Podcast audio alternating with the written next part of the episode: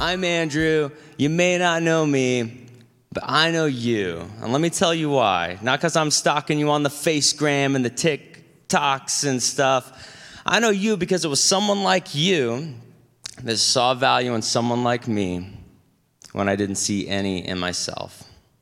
It was someone like you that made me feel like I belonged somewhere when I didn't feel like I fit in anywhere. And it was someone like you that took a chance on me. And I wouldn't be here today, standing here talking to you, if it wasn't for someone like you. So we do, we do a lot of clapping for the people up here. But can we take a moment and celebrate you guys out there? There's nothing more important than investing in children and young people, and that's what you guys are doing. So thank you so much for being someone like you, for someone like me. All right, we got any baseball fans in the house?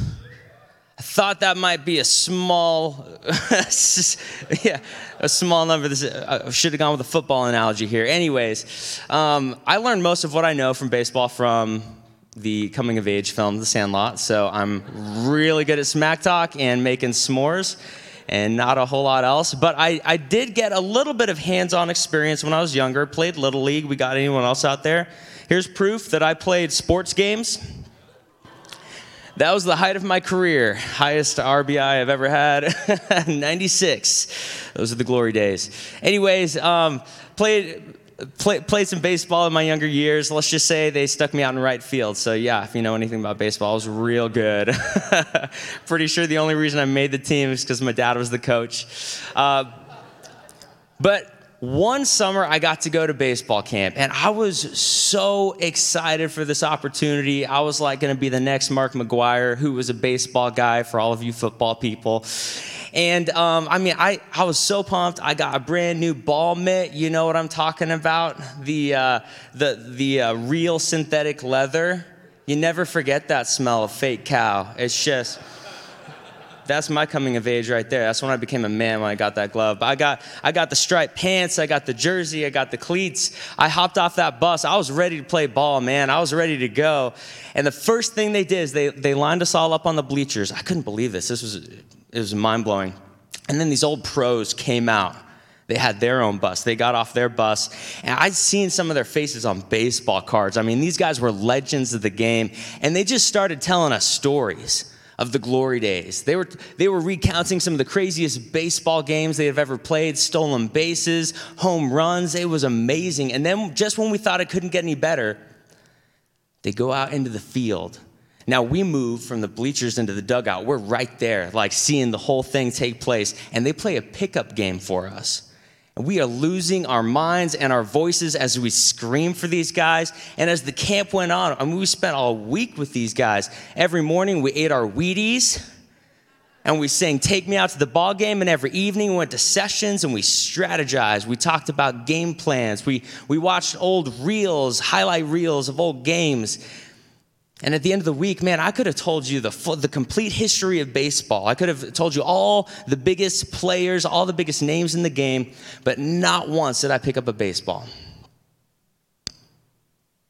My synthetic leather gloves sat covered in dust all week long. And I'm here this morning to ask you a question Are you letting your kids play ball? Or are we just singing about it? Are we just talking about it and strategizing about it, telling stories about the glory days? Are we letting our kids play ball? Because God doesn't just see children as precious, and I think we all agree in our culture, at least in this, in this period in history, we see children as precious.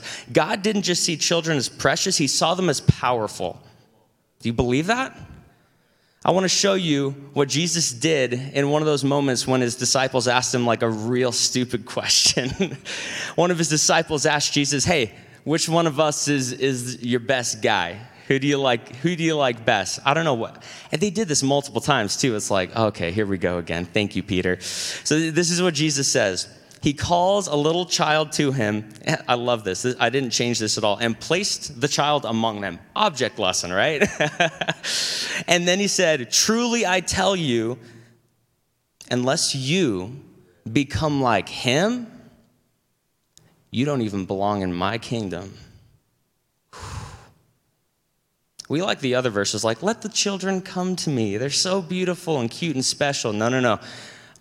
You don't look down on him, you learn from him, you become like him. Children are powerful. God saw them as powerful. In fact, when he had really something really important to get done, he just simply could not trust it to an adult. Only a child would do. When the whole Israelite army stood shaking in their boots on the sidelines of war, as an enemy giant hurled insults at their God day after day, it was a teenage shepherd boy who had the guts to stand up with nothing more than a slingshot and a stone. It was the generous gift of, of a small kid's sack lunch that gave way to one of Jesus' greatest miracles as he used it to feed 5,000 people. Man, Paul's nephew, we don't talk about him much. That's, that's his name in scripture, Paul's nephew. But he warned him about an angry mob who wanted to kill him. If it wasn't for the courage of that kid, we wouldn't have most of the New Testament today. And we've talked about this. But when it was time for Jesus to launch his ministry and assemble his band of merry men, he wasn't looking for men. He found high school dropouts. And then they changed the world. And when God needed someone with incredible faith and unshakable belief with whom to trust his son with, he picked a peasant girl named Mary to bring his son into the world.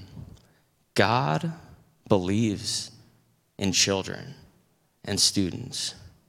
And I know you love them, and I know they're precious to you, but I want to ask you the question today Do you believe in them? Do you believe that they are powerful? Former president of Compassionate International, Wes Stafford, one of my heroes, says Children are more than we think they are. They can do more than we think that they can do. And this is for you.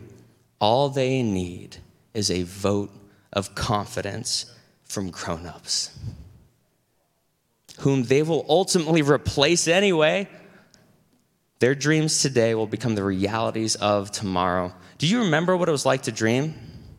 Maybe it's been a while. Let me remind you. Do you remember dressing up like a superhero when you were a kid? Remember this? It wasn't a bath towel, it was a hero cape, right? It wasn't a stick, it was a it was a sword. This wasn't make believe. Ladies and gentlemen, this was dress rehearsal. We were practicing because we believed back then the world wasn't scary and intimidating. It was exciting because we knew we were created to do something, to leave our mark. But as time goes on, our hearts get hard and our dreams get small, and eventually they go away. Maybe we've forgotten what it's like to dream. Kids in your ministry haven't, your students haven't. So, I think the reason you're here today is because someone at some point put a ball in your hands and they said, okay, it's time to play. It's your turn. Let's see what you got. They handed you a guitar and said, We need a worship leader. I know for a fact, some of you in this room, that's your story. they handed you a Bible and said, You teach me. I know I'm older, but I want to learn from you. They gave you an opportunity Now, what are you going to do? Do you believe that the students in your ministry are future worship leaders? That they're pastors? They are missionaries? That they have ideas right now that will change the world? Do you believe their dreams are the realities of tomorrow? I've seen students do some things that, that have challenged my faith, that have made me rethink the picture I have of God. I had this kid, junior high kid. I man, first day at camp, I was like, I should I should just send him home now to avoid a whole lot of headache later on, you know. Second day of camp, we go to a nursing home, and I see this seventh grader volunteer to go in the memory unit. Scariest part of the whole situation, you know? These people aren't coherent. They don't really know who they are or where they are. This kid volunteers to go. I almost didn't let him go. I walk in 15 minutes later. I see him dancing with this 90 year old woman. Here's a picture. And they're both just beaming, grinning ear to ear. Man, I've seen a group of 12 year old girls walk around downtown Boise handing out flowers to women, telling them they're beautiful. I didn't tell them to do that. They came up with that all on their own. It's God's heart. I've seen high school students share meals with homeless people. And not just in an assembly line, not just handing them a sandwich and sending them on their way, but sitting down and looking in their eyes and hearing their stories. They share a meal together. Your students are powerful.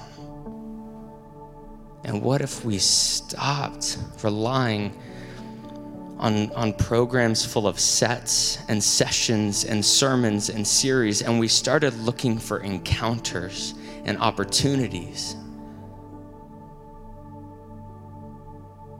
Tony Campolo says a church begins to die when it says they're just children. They're just precious. They're just cute. We need to stop seeing children and we need to start seeing leaders and world shapers. We cannot afford to wait around before we invite these little ones to find their place in the kingdom of God. They are not the future of the church, they are the church. We don't need one more youth Sunday on the calendar. Every Sunday is Youth Sunday, y'all.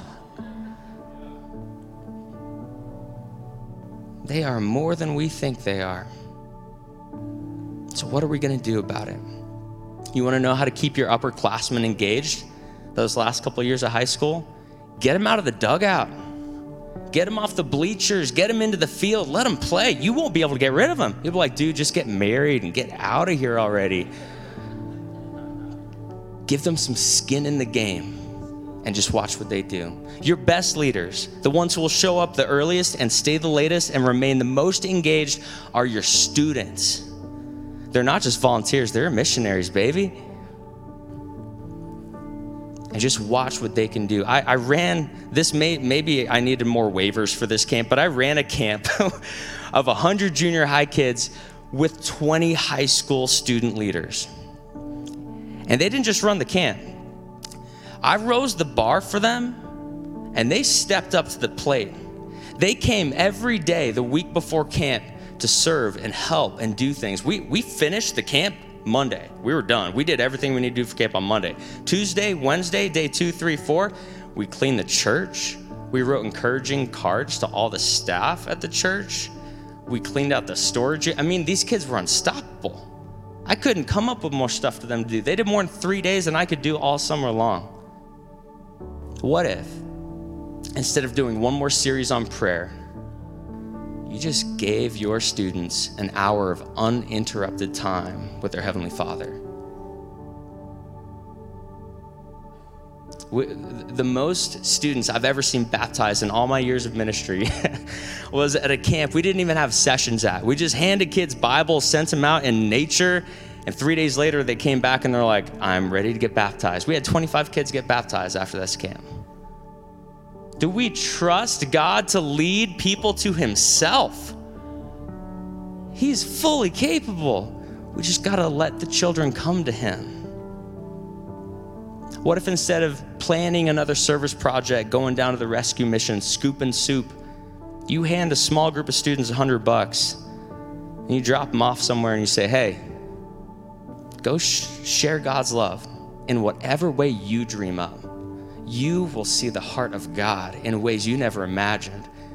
The best stories you will have to tell about your years in ministry will come from moments when you believe in your students and you give them an opportunity.